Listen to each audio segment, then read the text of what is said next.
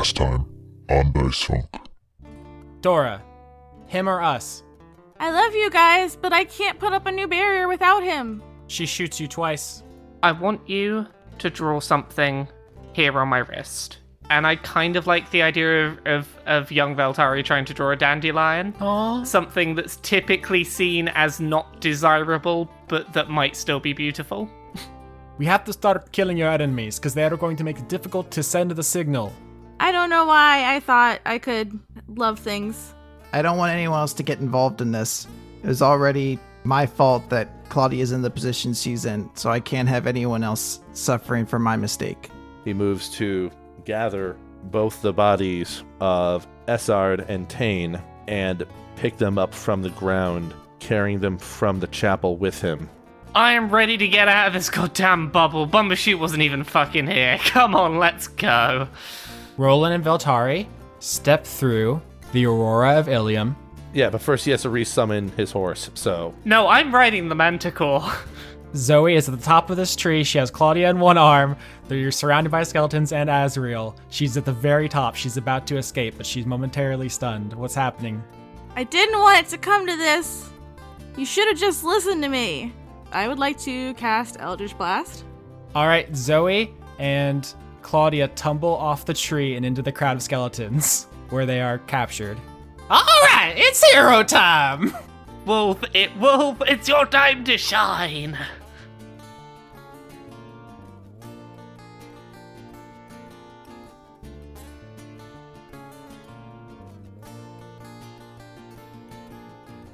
Well, you know, it was a good season, and now that we've clearly reached the end of it, uh, it's time for us to move on to bigger and better things, right?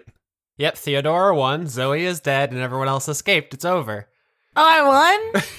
Finally. Roll credits. it's like a Coen Brothers film where you don't see the end coming and it just happens abruptly, but then in retrospect, you're like, no, that, that makes sense for what they were kind of exploring. You know, it, it's just satisfying to have a conclusion that doesn't have any cliffhangers, you know, nothing that we have to resolve, no one's brains potentially being eaten. The, this is the this is the reason that half an hour before this episode I hadn't bothered to update my character sheet in any way because why would I need to? We've reached our conclusion. Can we just acknowledge how awesome the end of the last episode was, like choreography wise, with Zoe teleporting through a window, blasting Theodora out, and then running, climbing a tree, and getting shot in the back and falling into a crowd of skeletons? That was like some John Wick shit. And extra spooky for October. So, so, so it's the spookier version, like John Wicker Man or something like that, or what? That's a pretty good joke. I enjoyed it. So let's start there. Um, the last. Oh, oh, that was a noise you made. so as Wolf rides his purple worm into Hawthorne House, smashing through your front door, taking out a wall, all the skeletons start running downstairs to confront them, Robin, Wolf, and the worm. Azrael and Theodora, you're still upstairs with Zoe's unconscious body and Claudia Rock's unconscious body. Uh, Azrael leans down and picks up the brooch of Gonador that had been magnetically uh, drawn to Zoe, like picks it up off her body and hands it back to you, and says, "All right, it's time for you to step up. What are we going to do?" I think I was gonna let you eat some brains, but I think we're gonna need to take a pause on the brain eating. Because there's now a worm in my house. there is a worm in your house. if this was a John Woo film, Wolf would have rode in, and all these doves would just start flying in through the wall, the hole in the wall he just made. I can do you one better. As the skeletons go down into the foyer and the fight breaks out, the purple worm makes two attacks, Ugh. 16 and 25, as it, when we roll the damage on that, Are we gonna? See, oh, this is gonna be good. My skeletons. 23 and 24, it bites two skeletons and they die. it crushes them into a fine powder. The purple worm, uh, for those who aren't familiar with this D&D creature, is about the size of like two city buses. Yeah, a, a common way in which people die to the purple worm simply comes from walking into it without realizing you're inside of it, or by just tunneling through and eating you as it's tunneling through you. So But right now, it just smashes two skeletons to dust at first opening volley, and that fight is going on downstairs as Wolf yells things like, "Oh yeah, saving the day, big hero." All right. Uh, so I'm gonna tell Azrael. I think I'm gonna try to hostage situation this shit. But do we require all the swearing? Why with the with the profanity all the time? Oh, I didn't realize you were so sensitive to it. I'm just I just got out of prison, man. It's just I've been in there for too long. Uh, can you like lift Claudia with your telekinesis and help me show her off so they know she's like alive and shit? Of course. He telekinetically lifts up both Claudia and Zoe's unconscious bodies, and he's gonna bring your hostages with you. All right, so I'm gonna go. I'm gonna stay like out of range. okay. I mean, you can fly. That's true. I'll just fly, uh, but staying out of range still, because you know, caution. Mm-hmm. And I'm gonna yell, "Hey, I have hostages! Stop that shit!" hey, knock it off. Um, uh, Wolf takes a break from smushing up all your skeletons. He is riding the worm up near the head portion of it. Riding the worm. Jesus. Uh, Robin is also on the worm. Uh, he is still in elf form, and he says, "All right, everybody, be cool. We don't need to get anybody else hurt. What what's going on? What do you want?" I just want y'all to leave me alone and let me do my shit. Roll persuasion or intimidation because you're doing a hostage situation. Probably intimidation, huh? 22. That's very high. Robin says, "Okay, man, just give Claudia and Zoe back, and we'll leave." Uh, no, no, no, no, no, no, no, no, no, no, no, no, no, no. I don't like that noise at all. Don't do that. Don't murder my skeletons. Also, the skeletons. I'm just. I'm gonna roll for it, but the skeletons are autonomous, so they're still attacking the purple worm, but they are Not doing well. Yeah. Let me roll real quick. Oh, I want them to roll like seven crits. Uh, 10, 20, and 4. Only the 20 hits. Oh, good for that skeleton. he did so good. I'm so proud of him. Unfortunately, his sword is made out of cardboard since it was part of a stage play that the skeletons were having earlier on. Is that why he only did two damage? He does 2 damage. Um, also, because the purple worm and wolf share an HP pool, and trolls gain 10 HP every turn.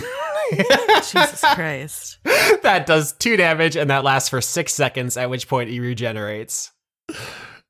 Also, there's the um, I think what is it, situational irony that Wolf and Robin don't know. Theodora is out of spell slots and pretty badly damaged. So you're you're arguing from a position of strength with hostages, Yeah. but they don't know in character they could probably take you right now. So Oh, oh, for sure. okay. Um, I'm gonna say, here's the deal. I will give you Claudia if you leave now and don't come back.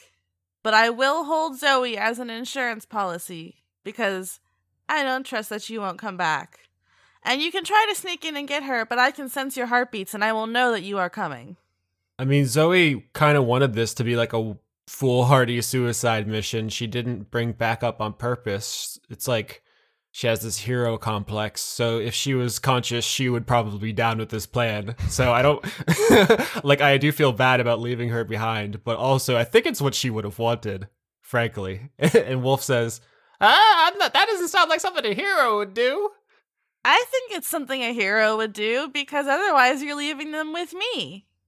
Robin says, "Yeah, I mean, I, I get it." And Zoe was basically throwing herself in here to save Claudia at risk of her own life, so she knew what she was getting into. But if you do know, if you hurt her, we'll come back and we'll flatten your entire house, right? You know that. No, I have I don't intend that's not what I want, but I have to do what I have to do. And if this is what it's come to, then this is what it's come to. I will hold her here as a hostage. She will be fed and watered because apparently she's a plant. Gotta fertilize your Zoe. But this is the situation right now. You can take Claudia and go, or you get nothing. So I want to roll, but uh, here's the thing: is that rolls are for determining outcomes with uncertain probability, and there is no reasonable read of the situation where Robin turns this deal down. So Robin agrees. Wolf isn't thrilled about it, but he also he he knows the secret of justice is that people make it up as they go along, as we've established. so he's unhappy about it, but he will back Robin's play. So how do you are you going to tell Azrael to just float Claudia's body over to them? yes. All right. Azrael telekinetically lifts Claudia's unconscious body over to Robin on the worm, and he uh, carries her like La Pieta. And the worm l- like looks around. It's too big to do a full turnaround inside your building, so it kind of like wiggles backwards out awkwardly. it's it's its booty can't quite do the thing it needs to to get out. My house wasn't ready for this jelly. It was not, and I was kind of hoping you would fight because that house would not survive that fight, and that would be funny. I love my house. It's good, and you also only lost two skeletons. That would you would have been your entire army could have been deci- decimated on a single choice, Theodora. Do I know how to make new skeletons yet? Um, I think you could probably raise a skeleton if you find a, a recently deceased body, Okay. a single one at a time. Um, but right now I've moved Robin and Claudia Rock over to the other side of our roll twenty reckoning of this war. Yeah. Why? Damn you, Chris. Being nice to characters. yeah. So it's ten to six now for Team Pro Tower. I feel like it should be like nine to uh, six at this point. There really is one character on that side who's just not going to be there. Uh, Zoe. Yeah, I mean she's Zoe is still pro tower. She's just super unconscious. Yeah. she's just a mess of uh of bones and stuff right now, and pain. she nearly got her brain ripped out, and then she fell an entire story after getting shot in the back, and then probably broke something on the way down. So for listeners, Chris, I'm not penalizing Chris. This isn't malicious or anything. He has he understood that he did something with a really serious risk, and that he rolled and lost. So Chris will still get to play with us, but Zoe is going to be out for a bit because it would break fiction for us not to play this out, you know? I want to cast wild magic like four times. Got to do like haste four times though, like real quick. So uh Wolf, Robin, and the worm retreat with Claudia Rock's body. Theodora, you're left with two less skeletons, a hole in the front of your house, and the unconscious body of Zoe Legrand. What do you do? Well, I think it's time to take a little rest. A short rest sounds like a good plan. Um, I'm also gonna command the skeletons to like start boarding at my house. Okay, so you'll have to do that one at a time, but you can start repairs, you can start resting to get your spell slots and your health back. In the meantime, uh Azrael will Fix his sitch. confine Zoe because uh, arresting a magic user in the D&D world is kind of complicated because they can't have their hands free, they can't Right. have the ability to speak, you have to like gag them and shackle them, but she can eat through metal. So it's like a whole it's a pretty difficult thing keeping it's like almost like a Hannibal Lecter. like they have to go to pre- pretty intense lengths to keep Zoe safe. But I think part of that is that the stalker is going to be around there and and is going to be like hovering over Zoe basically. And if it looks like she tries any if she tries any funny business, the stalker is just going to asphyxiate her on the spot. So that is something that is communicated to Zoe in, in the few moments of lucidity she has. Uh, do you want to add anything in those moments as uh, you're being like bound and gagged, Zoe? You briefly just get flashes of consciousness.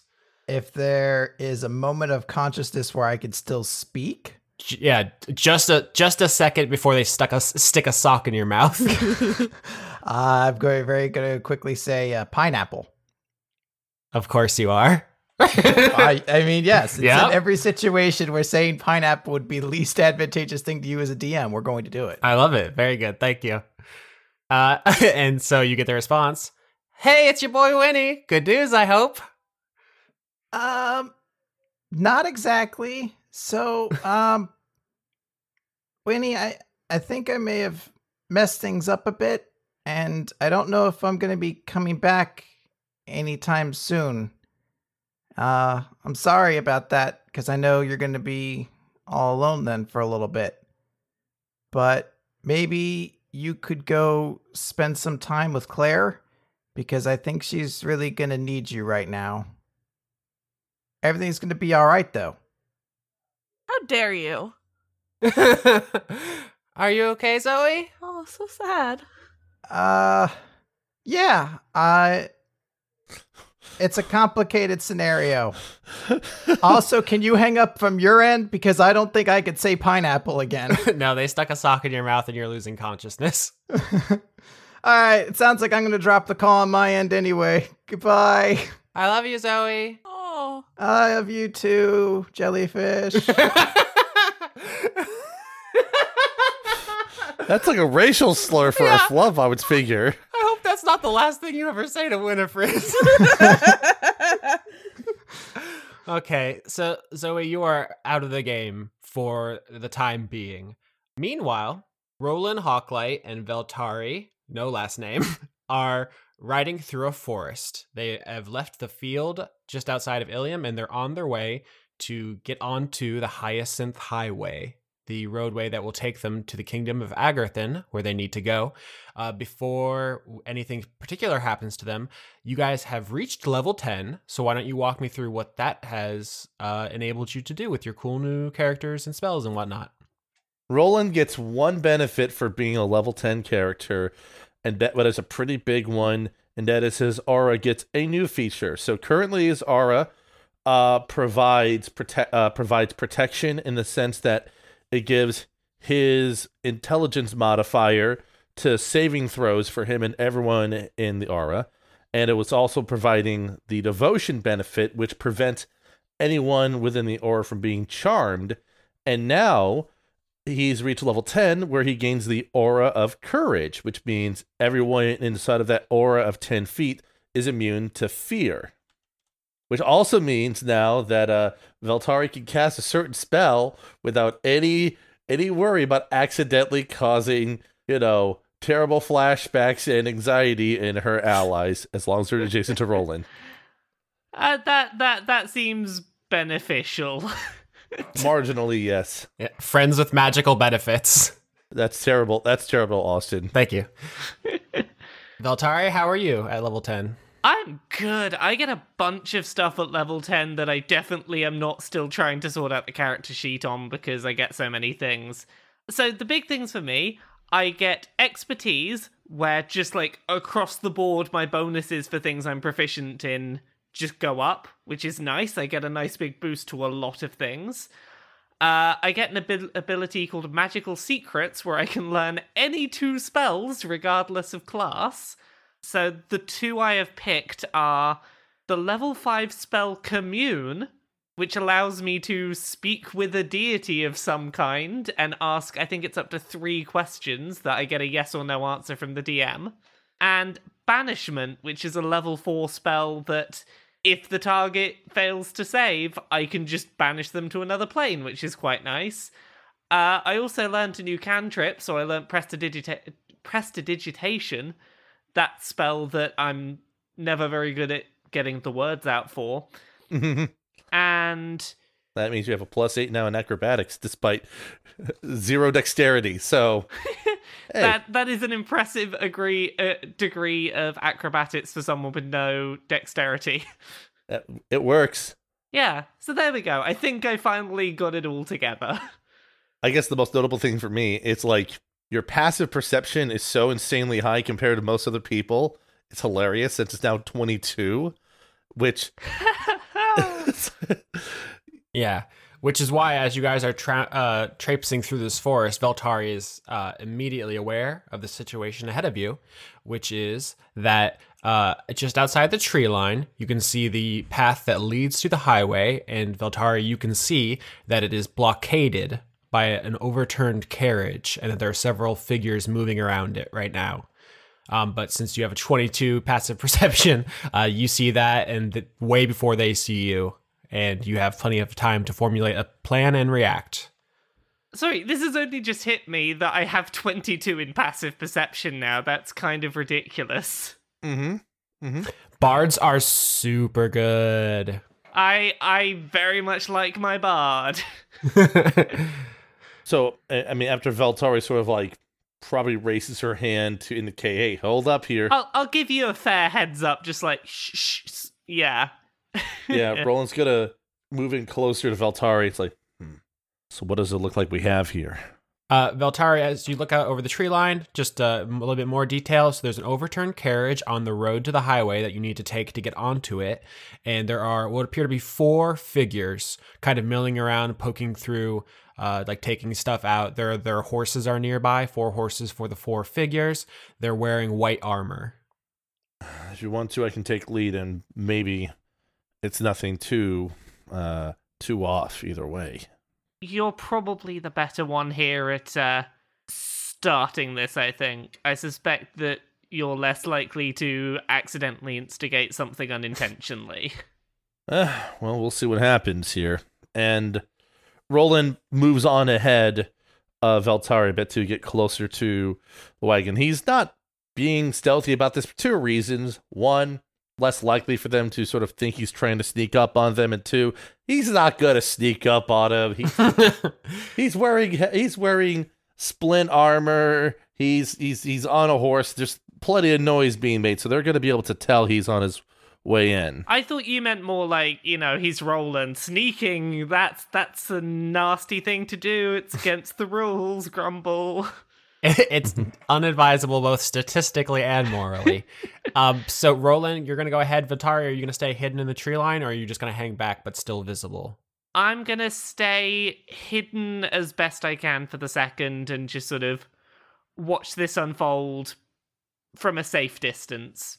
All right. So as Rolen approaches the wagon, uh, one of the figures turns and sees him coming because he's made himself obvious, and that person says to you, "Right, you can't see what any of these people look like under their armor. They're fully covered. Our audience would recognize them as uh, Order of the Merciful Sword, paladins under Danto. They have this kind of plague doctor meets paladin, intimidating creepiness to them, but they they're fully covered so that the sun can't Mhm. touch them because they are vampires. Although Rolen doesn't quite know that, he has definitely received things that would going to put those puzzle pieces together soon, but he's never seen one of them.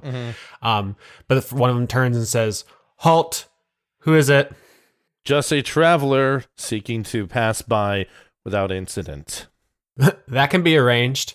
Hey, uh, throw me the canteen. One of the paladins says to another, and uh, one of the paladins who is wrist deep inside the carriage, taking things out of it, takes a, a canteen off their belt and throws it to the first one, who then turns and throws it at your horse's feet and says, "That's the toll. Fill her up, and you can go on. And we won't have any incidents." Fill it up with what? Blood, stupid. Rolen's going to tap into divine sense, Mm-hmm. and I'm going to believe that these are the, these are four undead creatures in front of him. Correct? Uh, correct. Rolen's like, right. Unfortunately, that qualifies as an incident by my book, and I'm probably going to have to either write up a citation on you all or simply take matters into my own hands about what's going on here. Unless you want to just leave, you know, you can leave right now and nothing further has to happen. This is your only warning here. And then Rolen sort of like does a motion with his hand, possibly to indicate to Veltari, hey, I'm going to need some help here. Uh, the paladin who's speaking with you says, "You got an attitude, huh? We had one of those already today, and uh, didn't work out too well for them." He gestures to the overturned cart. As this is going on, I want to very confidently stride out with my manticore towards these uh, soldiers, and Uh-huh. I'm I I want to play this up as um I recognize these as Order of the Merciful so- Sword people, and yeah, my, I want to play this up as hey, I work for Danto. You better back off and move on. All right, so are you using your manticore as an intimidation technique because you get advantage on that? Indeed, I'm I'm good to go with that. All right, so you stroll out of the trees riding a spiky lion.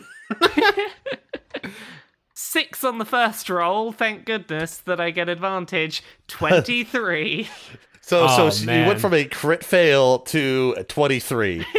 nice. That botch would have been really fun. So with the twenty, with the twenty-three, uh, the guy who was trying to uh, big talk Rolen takes a step back, and the other three look up and they see you striding out riding a ghost, and they say, "Whoa, damn, what the hell?" I just come out like, You realize who I work for, right? Do you want to back off of him? They look at each other, and one of them says, "How how do we how do we know you work for Danto? I mean, listen, I went to divinity school. I know an illusion when I see one." Look at me. Do I look like someone who would work for anyone but Danto? hmm. Like, you can take a risk, but he's not going to be happy when I go back and tell him that you ignored me, is he? Uh, they look at each other, and the, the one of them says, "Uh, it's fine. I'm I'm already full." And everyone says, "Yeah, we've done enough for one day." And they uh, go to get on their horses and ride off. Are you guys gonna let them go? I'm gonna I'm gonna try and intimidate them into not leaving yet. Let's see if I can keep this role of intimidation going. I'm just gonna be like, not so fast, you two, back here. Oh, not two. How many is there? There's four. Four. So you're gonna roll to make them stay here to answer to you? Uh, let's stick with intimidation for the for the second. Then I'm gonna try and intimidate them into staying for the moment. Mm-hmm. So I'm just sort of, you four, back here, thirteen. Two of them look like they're about to just ride off, and but two of them also kind of look sheepishly because it looks like maybe you might be able to chase them down on your manticore. And one of them speaks up and says, "What do you want? We're leaving." And the other one goes and picks up the canteen that they threw at Rolen. I've been on a mission for Danto for a while, and uh, I've been a little out of the loop, stuck a little bit out of the way for a little while. Um, can you just give me a quick rundown of what's been going on since I've been gone? What's been going on? I mean, we're we're living the high life. We're living it up. This is our country now. From Akamoros to Agrathan, probably farther north and south along this highway. Right. Uh, and is Danto still, you know, find him in the good old same place? Yeah, he's at his house in Akamoros, the big the big manor, the Lord's house. Fantastic. Okay, well, I'm I'm gonna go see him shortly. I'm gonna update him on the whole Bumbershoot situation. Uh, They don't know what that means. don't worry. There there was there was a thing. I'm gonna. Go, I'll I'll I'll get back to him in a bit. Thanks. Thank thank you for the information. All right, so the four paladins get on their horses and start riding along the highway in the direction you need to go. So they're going up ahead of you. Yeah, I can't do it. I, I can't. I can't. I can't do anything with them. But it just Rolen just sort of checks to see if there's any sort of markings on the carriage to indicate any like r- any family seals or any markings that would indicate who it might have belonged to in some capacity. Um, you look over the carriage. Give me an investigation roll, real quick. Sixteen. Very good. This seems like it was a, a businessman who was making a kind of city to city run for some boring financial business, and they just uh, drove him off the road with their horses and then killed him and his guard, drained their blood, and took their money. Yeah. Rolen just sort of says they have a little bit of head start. I don't mind chasing them down. Hmm. And then Rolen just sort of runs off ahead of Veltari on Trinity after the four. Ooh, oh, sorry. Are you going to try to catch up? Oh yeah. Oh, that's an animal handling roll. Seeing Rolen try and race off, I want to try and keep up on my manticore, so I'm now chasing after Rolen, chasing after the rest of them. All right, so animal handling, and I'll, I'm going to make animal handling for the the paladins to see how far they go. Eleven. 12. Eight. So eleven and twelve are both better than eight. So you guys are going to catch up. I am glad that we all still know what numbers are bigger than other numbers. it has become a problem recently. I I don't know. I mean, I know that eight is bigger than seventeen, but is it bigger than twelve? Depends on the context. That's Um, true. so while you two race after the paladins on the highway, let's cut over to Tarsus. In fact, where Carrie King, the bartender, uh, knocks on the door to Claire Elise Legrand's office and says, uh, "Hey, boss. Uh, I checked into the whole tree exploding out of the Hawthorne House thing that you wanted to know about, and it seems like uh, they're having some kind of weird." m- Magical experiments with the squid guy. It's nothing you need to worry about. Yes, Carrie, coming in clutch. you did send her a message last episode. Huh. Really sounds like a Zoe thing, but meh. And I assume she like turns her chair back around and goes back to like twiddling her thumbs or whatever Claire does the 98% of the day. Trying to look busy. Um, s- Yeah. so, Chris, you are now playing Claire Elise Legrand. How is it? You have a level 10 sorcerer character sheet. Mm-hmm. Uh, I have a level 10 sorcerer who doesn't have uh, wild magic. How is it? Is it freeing or is it like it- it's something where I look at it and I'm like, I if, if I cast this spell, it, it just gets cast. Like, there's there's nothing weird that could interfere or or cause chaos or anything like that. It just happens, and that's uncomfortable to me. I, I might have Claire just like explode things randomly when she casts spells, so I can get that cool approximation, basically. Yeah. Uh, so Carrie, who is currently acting kind of as a saboteur for Dora, tries to keep you from worrying about what's going on at Hawthorne House. But sometime later, Robin Rock bursts in carrying his unconscious wife. Uh, Wolf's gonna stay outside because he is very large and he's self-conscious about knocking things over. But the the rocks rush in. I would like to set the scene for Claire that she is in her chair and she's doing that thing where like you you brace your feet against the desk and then just kick off it and try to spin around as much as you can off of one kick. Uh, that's that's how she's spending her time when they come in. So you make yourself dizzy for your business Yeah. meeting. But Robin Rock bursts in and he says, uh, Cl- Claire, uh, your sister, or Zoe, uh, cousin? I don't, twin? What, what what's happening? What's what's hap- Everything here is confusing to me. Do you are you here for a polymorph? I'm, no, I'm me now. Zoe gave me a mask that lets me be myself for as long as I wear it. Yeah, of course, Zoe had to do something better.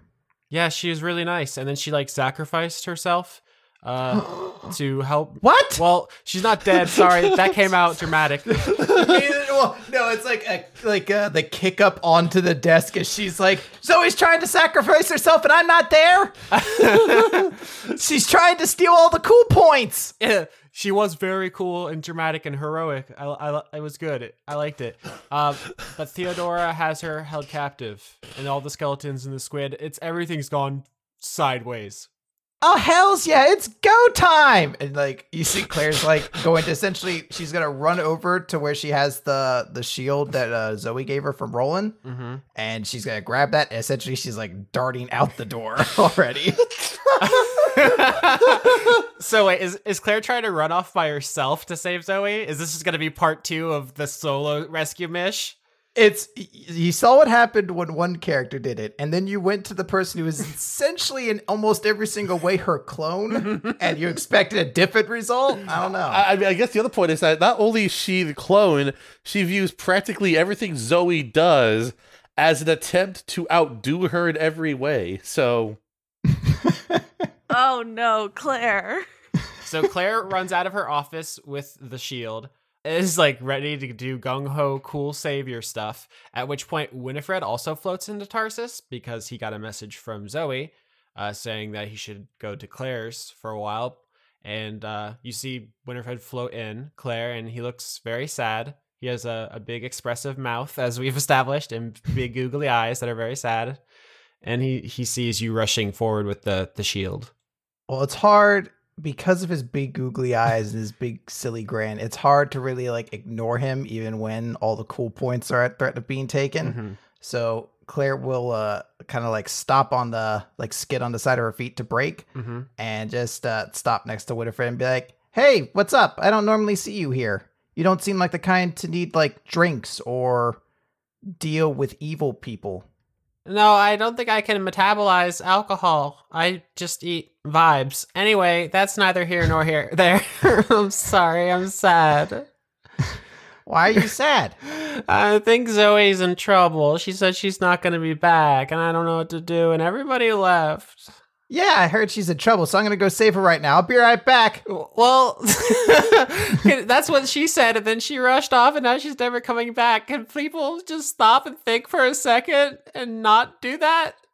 Uh, I mean, thinking's not really my strong suit per se. Uh, from behind you at the bar, Carrie says, Yeah, I don't think you should rush in either. We should think about this for a long time.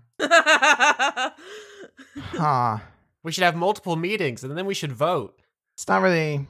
Mm, it's not the. It's not really cool.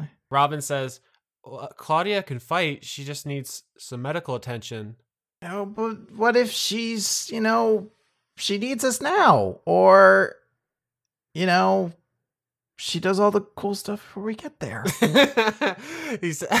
Robin says, I mean, she might do really cool stuff while we're gone, but Dora said she's not going to hurt her because that would erase all of her leverage. So I don't think we actually have that much of a time limit. it's like Claire's gonna like essentially do like the come along motion to Winnie and uh Robin and go back up to her office. Carrie yells after you. Maybe she'll give Zoe back if we just destroy the tower. Eh, Carrie's like, damn, I really have to be more subtle. This is not. This isn't working for some reason. uh, so you go back into your office with uh, the rocks and Winifred. yeah.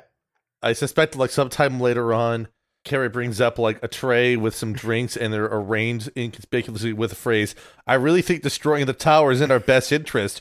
Don't ask me how I got a tray this large, but it's really impressive, don't you think? Anyway, yeah, the tower. We should get rid of that, right?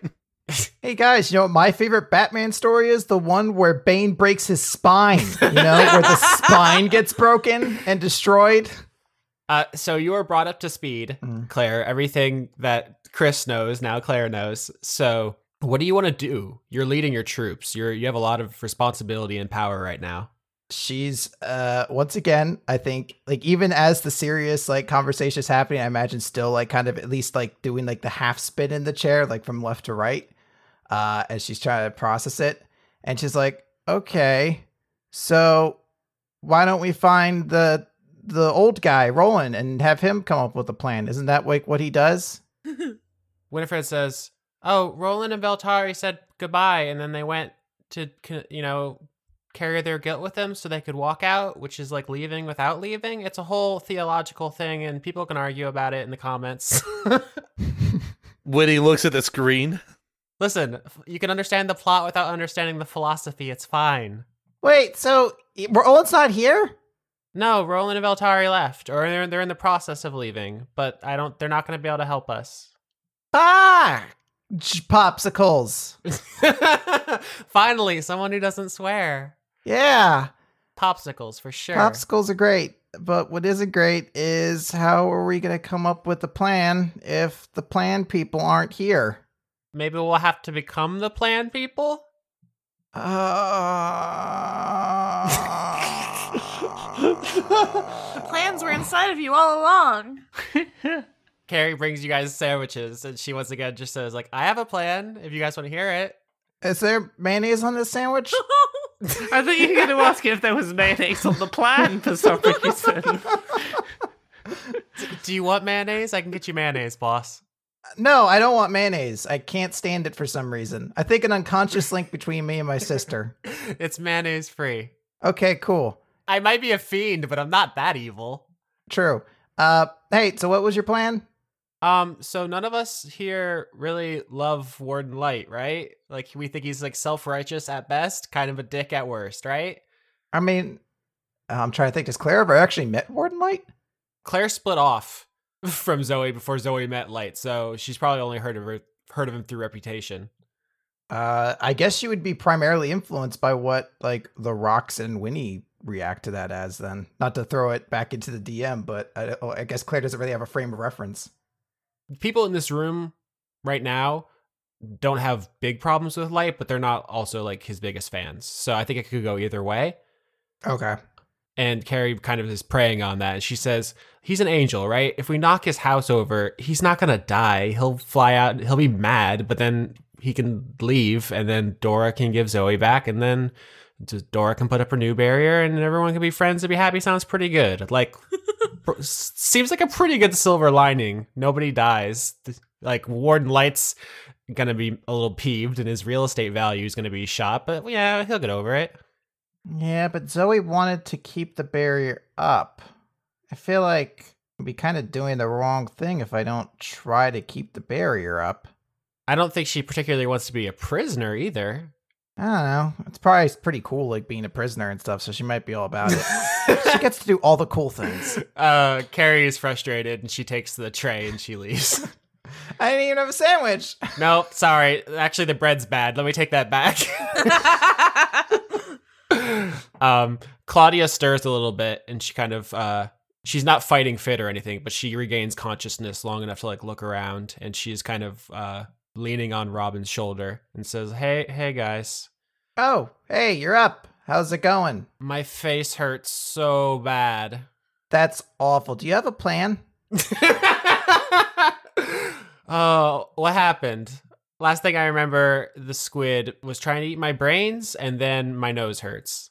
Well, the story I've gotten from your husband is that Zoe tried to save you. Uh, she got really close, but then didn't, and then you were essentially exchanged as a hostage. But Dora's keeping Zoe to make sure no one goes and messes with them again. Oh, grape nuts. She she immediately starts rooting around in her bag for a cigarette, and she's like, "All right, Zoe's done more for us than anyone else in this entire bubble for the entire time we've been here, and frankly, probably more for me than anyone but Robin. So I'm definitely gonna we got we gotta save her, right?" And Chick lights up a cigarette. Yeah. I just does anybody have healing magic? My my whole nasal situation is just real bonkers right now. Um, I don't believe I do. All right, she says, "I'm gonna, I'm gonna, I'm gonna go start drinking. You guys can continue this without me. My vote is we kill Dora and get Zoe out. Also, I don't know if anybody needs this clarified, but we're not together anymore. like, we probably should have told this to her face while we were at her house, but she looks at Robin's like, "We're dumping her, right? She's dumped." Yes, and Robin like nods. we'll tell the next time we see her. This really doesn't need to be this complicated. I thought it was obvious the first time, but I, I guess needed to really be clear for some reason. Sometimes people need it stated, even though uh, Dora threw an unconscious Cla- uh, Claudia into a box. Some Mhm. people are still like, maybe they're still together. Like it's just like you change the Facebook relationship to complicated for a little bit. Uh, as Claudia goes and gets a drink, Robin says, Well, if you think about it, Theodora is kind of like in a abusive relationship with that Gonador guy. Like, he gives her powers and stuff, but I feel like eh, there's not a lot of reciprocity in their relationship. It feels like she does what he wants and he threatens her and her friends and I don't know, man. I've I've never been there, but it's a pretty bad scene. I kind of feel bad for her. I mean, I've only met her a couple times. She seems like she was kind of cool. Like she has like cool spooky sense of style, which is always dope. But I mean, she's holding my sister hostage, right? Like Yeah, I mean that's what I'm saying. She she's like she's good somewhere, but I feel like she's been hurt and lonely for so long that it does something to your brain where you like self-sabotage even when you have good things and you keep going back to your abuser. I mean, I, I'm a chemistry major, maybe social science. Is there a social scientist in the house? Anybody? Any got any liberal arts homies? No? Okay. Well, I'm just that's my read on the situation. I don't know if she's evil. I just think she's gotten herself in too deep with a like a fucked up dude. Well, I'd feel more bad for her she didn't have, from what you explained, as a pretty crazy powerful staff and uh, the support of a skeleton army. Yeah. And the mind flayer. They're very powerful, we outnumber her, except for the skeleton. We outnumber her in the in the squid man. The skeletons are kind of negligible, they're kind of cannon fodder, but that staff and that squid are so powerful.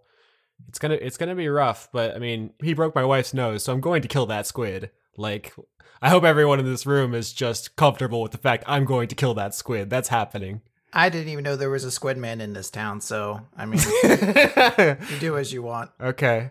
You're the leader of this gang of like dangerous people. You're I feel like they're failing you on the intel front, Claire. Not to tell you your biz. Uh, well, the only biz that I really care about is P biz, and she only really cares about what items are in her store at that moment. Capitalism. It's fucked up. Mm.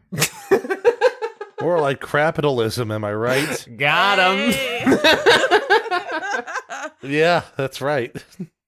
So to tie up this scene, does Claire have anything she wants to do or start doing? Because you she, she, Claire is going to say like she's going to essentially start like doing like a James Goldblum like she's trying to like recite the facts out loud to herself. Mhm. Like it sounds like she's trying to connect the dots, but she's really just trying to state them out loud in order to like get something going. Mhm. And I think the end point she's going to kind of reach is that she needs to talk to somebody smart about this. and the only smart people she knows left really in town are, from what she hears, Warden Light and uh, probably Sylvia. So she's probably going to go to see Warden Light. That will be interesting because I don't think he is going to even entertain the notion of blowing up his own house. I think I think that might be off the table if you choose that. So that is an interesting choice. Hmm. so with that, let's cut over to Theodora. The skeletons are fixing your house. Your prisoner is locked down. Is there anything you're doing right now? Because time is running short. Your enemies are marshaling against you. Your reputation is failing. Consequences are coming. What are you up to? Um, I think I'm putting plan enlist Grace's help in action. Oh, so you're gonna send the spooky signal? Uh huh. Oh my gosh! All right, so we're moving towards it. This is yeah. I think some people were worried like, oh, it's gonna be another three episodes of them talking about their feelings. There is no time to waste. All right, so what's what's your big spooky gesture that will get Grace to turn off the chains? That's a good question. Play music from the the genocide run of Undertale. Wait, no. Yeah, Megalovania starts playing. Well, giant tree just exploded out of the Hawthorne house. Obviously, that has to be the si- the signal, right? Yeah, I mean, when you guys talked, she asked what kind of signal you're going to send, and I was trying to get something specific out of you, but all you said was something spooky. So tree is not spooky enough. But a but a burning tree is spooky. What's spookier than a spooky house? A spooky, burnt out, like abandoned house. TP your own tree. That's what you got to do. I, I'll just see you sending. that is absolutely a shortcut. Yep, you have a spell that lets you send a message to anyone you know in the universe. And I'll just take another hour break before I go down there. Okay, so what do you send to Grace? I'm gonna say I'll be there in like about an hour. So do your shit. Grace says, Why do you always gotta use bad words? what is with you? Are you okay? Why does everybody hate my bad language? it's just really excessive. Anyway, um, all right, I'll start the ta- I'll start on the mashed potatoes. nice. So you have an hour. So I'm going to um uh, ask Azrael if he knows anything about like the strength or thickness of the spine to see like the thickness. You can't be like this. Why are you like this? Not JPEG. This is how I've always been, you know. so if you come to, walk up to Azrael and you say, "All right, I'm about to make my move. Do you have any like advice for me?" Azrael says, "I have never seen the spine myself, but it is an amalgamation of powers of good gods who attempt to thwart us. You will call upon all that you and Gonador have. You must not hold anything back, and you must strike with all your power. Uh, I would consult him now, if possible. That is my advice to you. I am not doing this, remember, because I have any particular affinity for you or even Gonador. He is just very powerful and he is here, and it is in my best interest to help you. but that at the end of the day, this is between you two. Yes? Well, yeah, but I'd like to think we're friends now. You know? Me and you? I have not considered it. Let me say this you and I have gone too far to go back now. Yeah. If we succeed, Gonador will reward us, bless us, protect us, and it will be worth it. If not, we will die and I will blame you.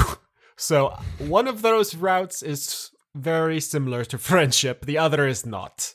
So, I would just say, please succeed and I will be your friend. Yes. Wonderful. So I'm gonna get my book and be like, Dear Ganny, what that spine do? All right, so where are you when you do this? Are you? I, I, my brain immediately went to like Alice's study. Yeah. So you sit down, you open the book, and you write, "Dear Ganny, what that spine do?" uh, and you, you sit in quiet contemplation for a second, and instead of hearing Gonador's voice answer you as it usually does, you see those optic nerves begin to crawl out of the pages of the book. Nice. so you just see that and you say, "Nice." Yeah. I love Dora. Dora's very good. I think a lot of people have slept on Dora, but she's very good as a character. Thank you. so you say nice as you watch a bunch of optic nerves kind of scramble and pull themselves out and eventually bit by bit a writhing mass of gross meaty material has emerged from your book and it takes a more solid form as it kind of polymorphs almost into a humanoid shape which little by little reveals itself to be a simulacrum of Lady Nim. Although her skin is absolutely covered with eyes, total body horror situation. I am specifically drawing on uh, some illustrations I saw by amazing artist Aline Oh yeah. if it was anybody else, you would see this and just start screaming. She's like her her vi- green veins beneath the skin, and she's like leaking ichor from all of her eyes. It's a bad, bad scene. But Gonador manifests in the room with you as Lady Nim. Uh, but it, it is Gonador. That's just how he cho- chooses to look right now. There's very little of Nim left inside of him at all. Oh, hey. Hello, Dora. So, never seen. This is new. I'm digging it, but I'm. This is new. It takes quite a lot of energy to manifest my full glory on this plane, but I thought this was important enough to warrant my presence. Oh, thank you. I appreciate that. I've been working very hard. I see, and I appreciate that. I don't tell you often enough that I appreciate all the work you do. Thank you, Ganny.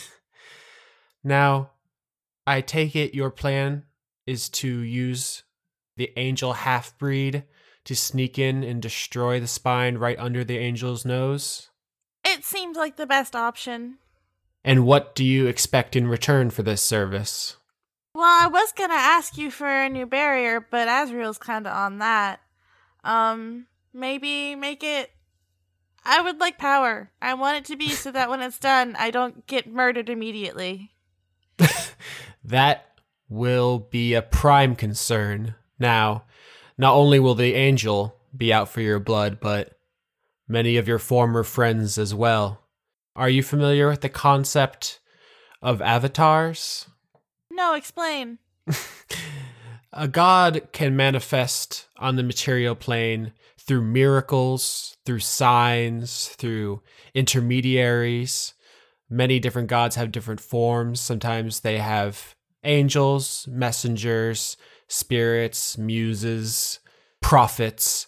They can, however, affect their most direct influence by appointing an avatar to represent their interests. You may be familiar with some of the more famous examples throughout history, but I have never myself taken an avatar to work my deeds across the earth.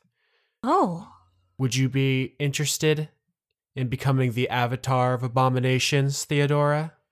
You you you choose me? Who else has worked as hard as you have for my ends and my goals? You're practically employee of the month. Let me tell you something, Theodora. I have not had many people, many gods, many anything throughout my existence that I could consider a friend. I wasn't always the god of abominations. I once ruled other realms. I held many different positions, and every time I came close to something that could be considered satisfaction, I had it torn away from me. We have a kindred bond in the way in which our trusting people always leads us to disappointment and loneliness. No, you're very right. I mean, I'm you, you're always watching. You saw how the rocks turned on me just like that. It is very easy to pledge loyalty and fealty, and so much easier to turn around and betray that. I have experienced it a hundred million times over, and let me tell you, there is no greater revenge than becoming an immortal, omnipotent force of death and destruction. It's very good. You should try it sometime. That does sound great. yeah, and I'm offering you the chance. I'll take it. Of course, I'll take it. You didn't have to convince me. I'm glad to hear it. Uh, it's good to know you could have someone to rely on, and I would hate for you to disappoint me at this late date. I don't know if I could go as far as to say it would hurt my feelings, Oh, but I would feel something if, after all of this, I had to destroy you. I know as words are, you know, just words, but I would never, never turn my back on you, Ganny. You know that. You're everything to me. Gonador just like looks at you for a second, and there's something. It's hard to read because this is an ageless god of evil, and it assumes human form and uses human phrases when it benefits it, but you never get the sense that there's anything actually relatable there. But when you say that, it looks at you like, "Are you for real?" there's just like a moment of doubt of like, "What Theodora is it about you that I should trust so very much?" I have had a lot of thralls, pawns, mercenaries, and toadies over the years, and I have never thought once about discarding any of them. What is it about you that is so, let's say, special? I have nothing else.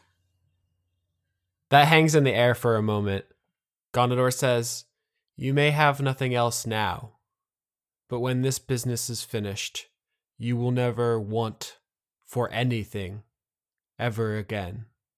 Not even dank herb. I have no, I have the hookup. I am Gonador. I can get you I can get you some sticky icky. Uh Gonador um reaches over into your bag that you have in the in the study Uh-huh. uh door because he watches you. He knows where everything is. And he pulls out your your needles your big like knitting needles that you've never used in combat so far but you have frequently referenced the fact that you you know sew and knit and make crafts and stuff. And he holds them in his hand and they begin to glow with like a dark light like almost like a black flame kind of envelops them and then slowly subsides until they look normal again and then Gondor hands them to you and says, I will be with you when you enter the tower. And when you pierce the spine, I will be with you. And when it collapses around you, I will be with you. And then when you walk out, reborn an avatar of a god, I will be with you. Until the end of the earth, until the end of all time, Theodora, I will be with you. Can I just say, there's some beautiful wedding vows there, dark evil god. Uh, you may now kiss the eyeball filled abomination. Uh, Dora's just gonna hug him to her chest and nod. Uh, Gonador stands up, was like, and leaving like eye slime everywhere she touches the body of Nim, um, and just puts a hand back on your book and untangles the the fleshy abomination that it was, and re becomes kind of meat and optic nerves, and like slides back into the book and just a writhing mass of like just disgusting, fleshy wriggling stuff and it's a bad sight but Gonador pieces out and is back inside wherever it hangs out Nice. Theodora just, just meets a god is promised power beyond measure and the only thing she has to say is nice Uh, no. Uh, she's gonna walk out. Um, and be like, Azrael, look, I have magic needles. yes Theodora you have many magics I am very impressed good job Thank you. I'm gonna go do stuff now.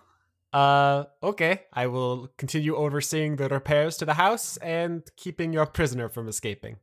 I appreciate that. Uh, hope I'll be back soon with unlimited power. well, okay. That is a strange thing to say, but you say strange things all the time. All right. Okay, bye. okay, so you're just walking out of your house and just walking straight towards the tower alone? I think alone is the best bet. You're never alone, to be fair. Yeah. Now, am I supposed to stab the spine with the needles? that that was the implication, yes. Okay, that's what I thought. I just wanted to make sure. Don't don't don't, don't stab your own spine with the needles. That would be bad. God, I would be so mad. He'd be like, "You knew what I meant." yeah, you couldn't destroy the spine just with magic or with your fists or with like a hammer or something. It is protected by the wards of gods, so you would need something from a god. That's a recurring motif, huh? Yeah. The dragon bone staff uh, has that kind of power. The the snowflake has that kind of power, and now Gonador has given you. now that you have the Gonador item, you really don't also need the the staff, do you? And I really had my eyes on it for a while, so All right, come back in and get it. oh, if you if you'll give it to me, I'll turn around, come get it, and leave again. Maybe once the barrier's down. Ooh, that's confidence. I'm I'm gonna save that clip for uh, next time I interact with you. The word "maybe" is key there. I can edit. I can edit out the maybe in post. All right, Veltari and Rolen, you guys are catching up to the four paladins. They're riding ahead of you. You guys are nearing Agarthan, and also the sun is setting. So those are two things to keep in mind. You can overtake them now. If you choose to wait, you risk them getting to the city ahead of you and disappearing in the streets. But right now, you have them on the highway, and also the sun is setting and they're vampires. So those are the important factors right now. Rolen has um has hand axes and spears on Trinity. Mm-hmm. Veltari is literally just following Rolen, like, I have no idea what we're doing, but I'm not letting you do whatever it is alone. Um, I'm trying to think which one would be cooler for you, Austin. Throwing like an axe slash spear at one of them, or pulling one of them off a horse with a whip. They're both pretty cool as long as you hit. If you miss, it'll be decidedly less cool. the whip definitely feels more decidedly Rolen. Mm-hmm. Okay, we'll we'll go with the whip. I have a decent chance of hitting, so we'll see how this goes. Uh, as he as Rolen approaches the horseman, the paladins on the turned paladins on horse, he will just give it a bit of a grin, reach down and pull up the whip that he actually used in the first fight we had in this season, and just simply say to himself, "It's right, time to whip this party into shape, all right." And makes an attack against the the closest horseman you can take down. Ah, shit. Well, it's a 13 on the attack roll. Misses probably. Correct. They are wearing uh, paladin armor, so you whip them and it does not hurt the guy. Hmm. Uh, so we should roll initiative. All right. Vampires roll nine. Uh, Rolen rolls a 10. I roll 20. Crit. Okay, I crit on my initiative, so 22. All right, Laura, it's your turn. Uh, as Veltari sees Rolen whipping at the paladins, and the Manticore can leap into battle. I am gonna do my favorite way to start off any kind of battle Oh, yikes. hypnotic pattern. Let me double check the stats. Oh, they're not particularly wise. hmm Again, 16. So you throw up a hypnotic pattern in in front of the four riders. They all look up at it. I think including the horses, frankly, because they are sentient creatures that are you know have sight and minds. So they all fail. Then they're all looking up at it, and the horses just kind of trot to a standstill to look up at the pattern. So right now, all four riders have stopped, and them and their horses are looking up at your pattern. Rolen's kind of pissed off because, you know, these sons of bitches, you know, attacked someone, wasn't even doing anything. So out comes the long sword. Bonus action to turn it into a sacred weapon, which causes it to gleam with light. He, he attacks the closest vampire on horseback. 25 to the first attack. Yep, that hits. He'll expand the level one spell to smite, so it does an extra 3d8 damage uh, because he's an undead creature there. So 25 damage. Then he's going to attack it again because he gets two attacks. 28. yeah, that hits. and why not ex- smite him a second time? 21. So that's a total of 46 damage against the nearest paladin horseback. All right, so you take your blade shining with holy light and you just run up on the first paladin who's staring up at the pattern and you just ram your entire sword through his chest and he looks at you and now it is the vampire's turn. That's a lot of damage, 46. Uh so the vampire should heal uh, from damage because that's what vampires do, but you used a radiant attack, so it doesn't. and so this is actually a very bad situation for this paladin who reaches back and picks up his big, broad Order of the Merciful Sword blade and attacks you with it. 24 and 24. Wow. Uh, they both hit. All right, I'm rolling both at the same time. Uh, 28 damage. All right, so that that drops me down to 81. You're so beefy. Yeah, so the first one gives you a very good slash, and now I'm going to roll another wisdom save to see if the other three are still in their reverie. Uh, yep, they save. So the other three are no longer charmed by your pattern, Veltari, but Veltari, it's your turn. There's three fresh paladins who are unharmed, and there's one who has a sword through his chest. He looks very bad and about to die. I want to use my manticore to attack uh, one of the ones who's not yet been injured. 14. Uh, 14 does not hit. Okay. Well then. Well, you are a murder bard. You can attack twice per turn. And I'm going to go in for a second attack once again with the Manticore. 13, so that's not going to hit either. Nope. So you run up on one of the paladins, and your manticore tries to gore them twice, and neither time is effective. Rolen, your turn. Attacking the paladin, more, I've already gotten better with the sword there, so He's very sad. 16 probably does not hit him. it does. Oh, it does hit him. Mm-hmm. We're quickly narrowing the window of what their AC is. We've rolled 13, 14, and 16. Their AC is 7, right? yeah, that's it. That's that's what I call Chris math. It's uh not higher than 12 though, so be careful of that. Only 6 damage on that attack, on that first attack. Okay, so actually, that is enough to kill him. Um, so I think just you pulling your sword out finishes whatever was going on inside this paladin's body that was keeping him mobile. He should be able to heal, but your radiant sword prevents that. So you, with as you pull your sword out, just all of his organs just fall out of his body, and he falls dead off the horse. Okay. And One paladin down. They're already dead, so you can't really do non-lethal damage.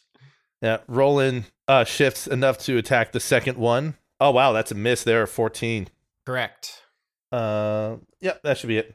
All right, so three vampires are all going to attack Rolen because he is doing some serious work. 14 and 22, Only one of them hit. uh, 18 damage. Okay. All right, here comes the second paladin's going to attack. 21 and 19. Both of those hit. You're just rolling particularly well, by the way, Yeah. because with their bonus, with their with their attack bonus, they have to roll a 13 or better to even hit. All right, 29 damage. Okay, so that brought him down to 34. And here is the last paladin. 13 and crit. Okay, the crit hits, obviously. Uh, looks like you take. Did I click that? Yeah, you take 19 damage. Okay, so he's down to 15 hit points. Yeah, so all three of them gang up on you and start taking huge monster swings with their broadswords.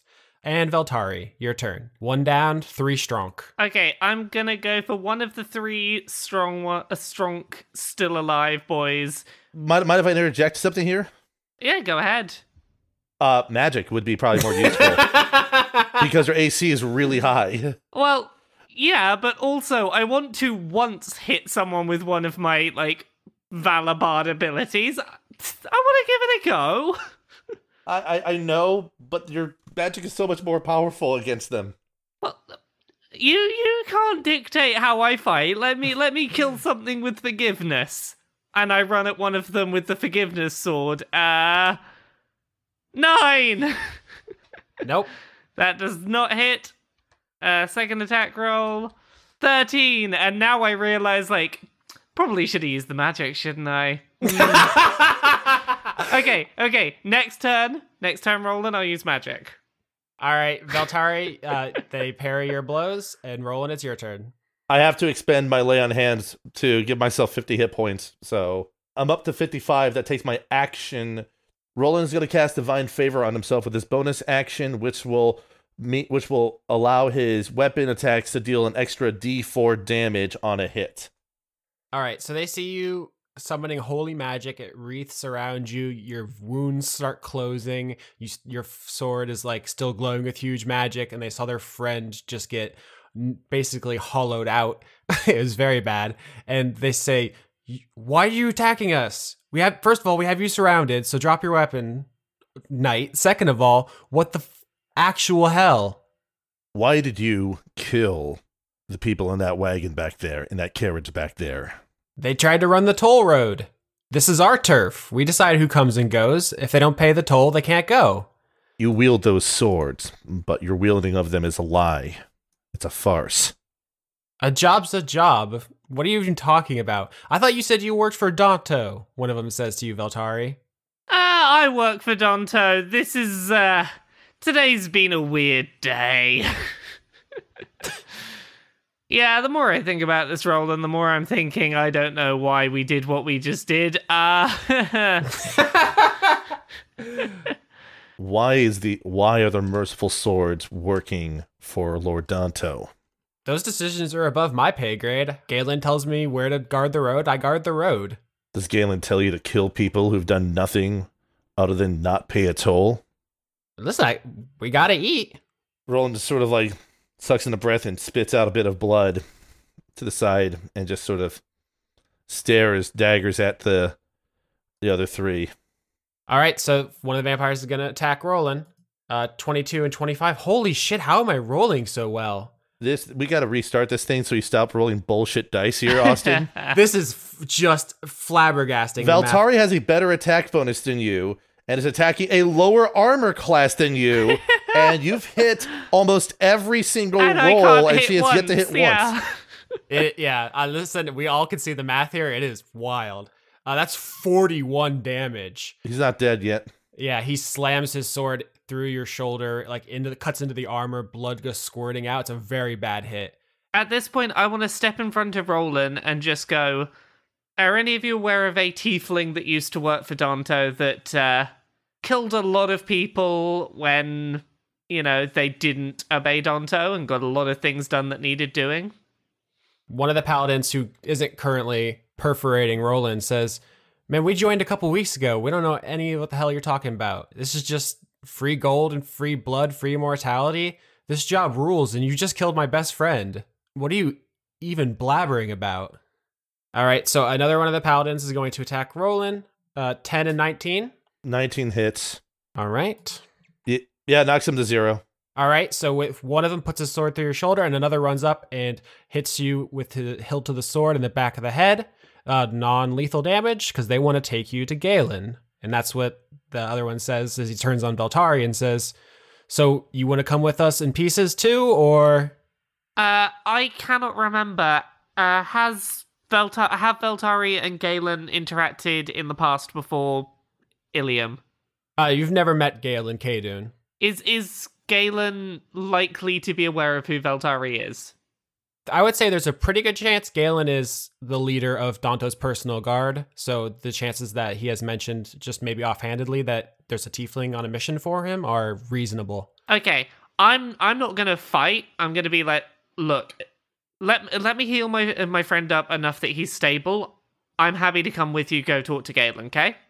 Yeah, well, so you just killed my best friend, like I said. So your choices are: I cut off your hands and legs, and we drag your whatever's left with us, or you throw down your weapons and we tie you up. That's their two choices. I don't know. There's either that or uh, I use that hypnotic pattern that worked well on you before and slit all your throats in a second, which I probably should have done sooner. But you know, that's always an option.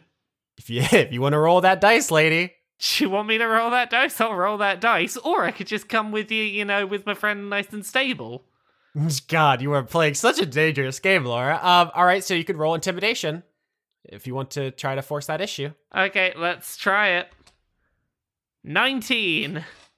Uh, the first paladin says, "Whatever, get off the ghost. Throw down your weapons. We'll tie your friend up. We'll take his weapons, and if you want to keep him from bleeding all over the place, be our guest. It doesn't matter. Galen's gonna take all your blood anyway." I'll get rid of the ghost, but I'm not handing down my weapons. Oh my goodness None gracious! of, none of you have. I haven't. I haven't laid a finger on you with my weapons yet.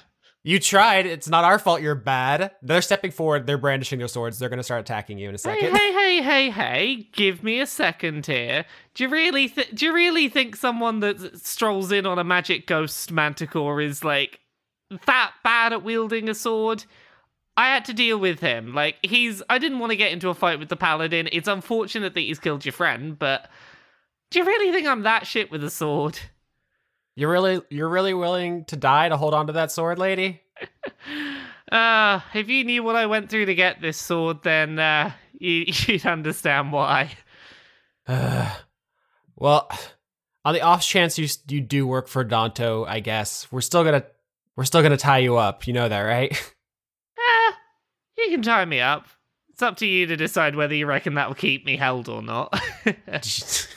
They look at each other just like this lady is out of her mind.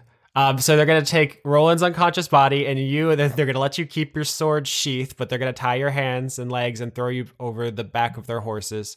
One takes Veltari, one takes Rolen, and one takes their what's left of their friend, and they're gonna head off towards Agarthan to Galen Kadun, leader of the Order of the Merciful Sword.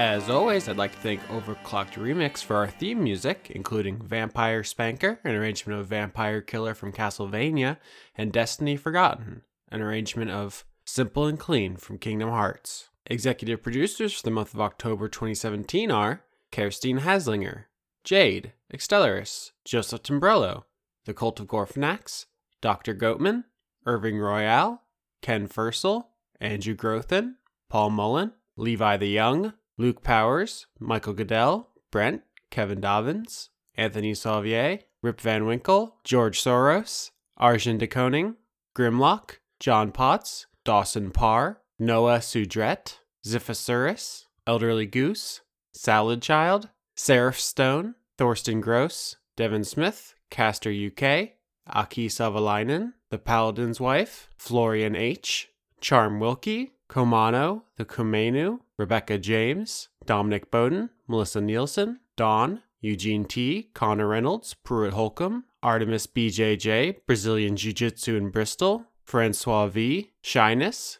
Dennis Pancake Detlefson, Ripter Stormwolf, Miko from Finland, Dennis Bankston, Josh Mosier, Indigo Van Dane, Allison Ansell, Sydney Marsing, Justa Jester, Savarden Akrasimova, Brady Warner, Kitty Foe, James Neely, Marissa Donaldson, Melanie Joe, Lana Seawolf, Ruby Offer, Matthew Weber, Sarah Hanley, Melissa Booker, Cameron Abbas, Dylan, Gary Sayon, Anna Stuhlfarer, Sean, the host of Funk Dunk Plays, Giorgio Renna, Harrison Andrew, Kevin Seidlow, Christopher Charlo, Jorit, Viger Arnston, Cody Jackson, August Rue, Athos, and Ingmar Gremmen. You can join this list by supporting the show at patreon.com slash Austin Yorski. You can also find Chris at patreon.com slash weekly manga recap. And you can support Laura by reading her work at kotaku.co.uk. You can support the show indirectly by finding us on places like iTunes, Podbean, and Google Play, and liking, commenting, rating, and subscribing to us. Now that you've made it to the end of these credits, congratulations, and let me let you in on a little secret. I have no idea what's going to happen. This entire campaign has gotten wildly out of control. I thought the final boss was either going to be Warden Light or Lady Nim, and they killed one and they befriended the other. Theodora's evil, everyone's unconscious or taken prisoner. It's real, it's gotten real wild. The wheels came off real fast there, folks. I don't know what to tell you. Maybe someday we'll do a season about a group of heroes who fight an unambiguously evil person and then they- they save the day by punching real hard.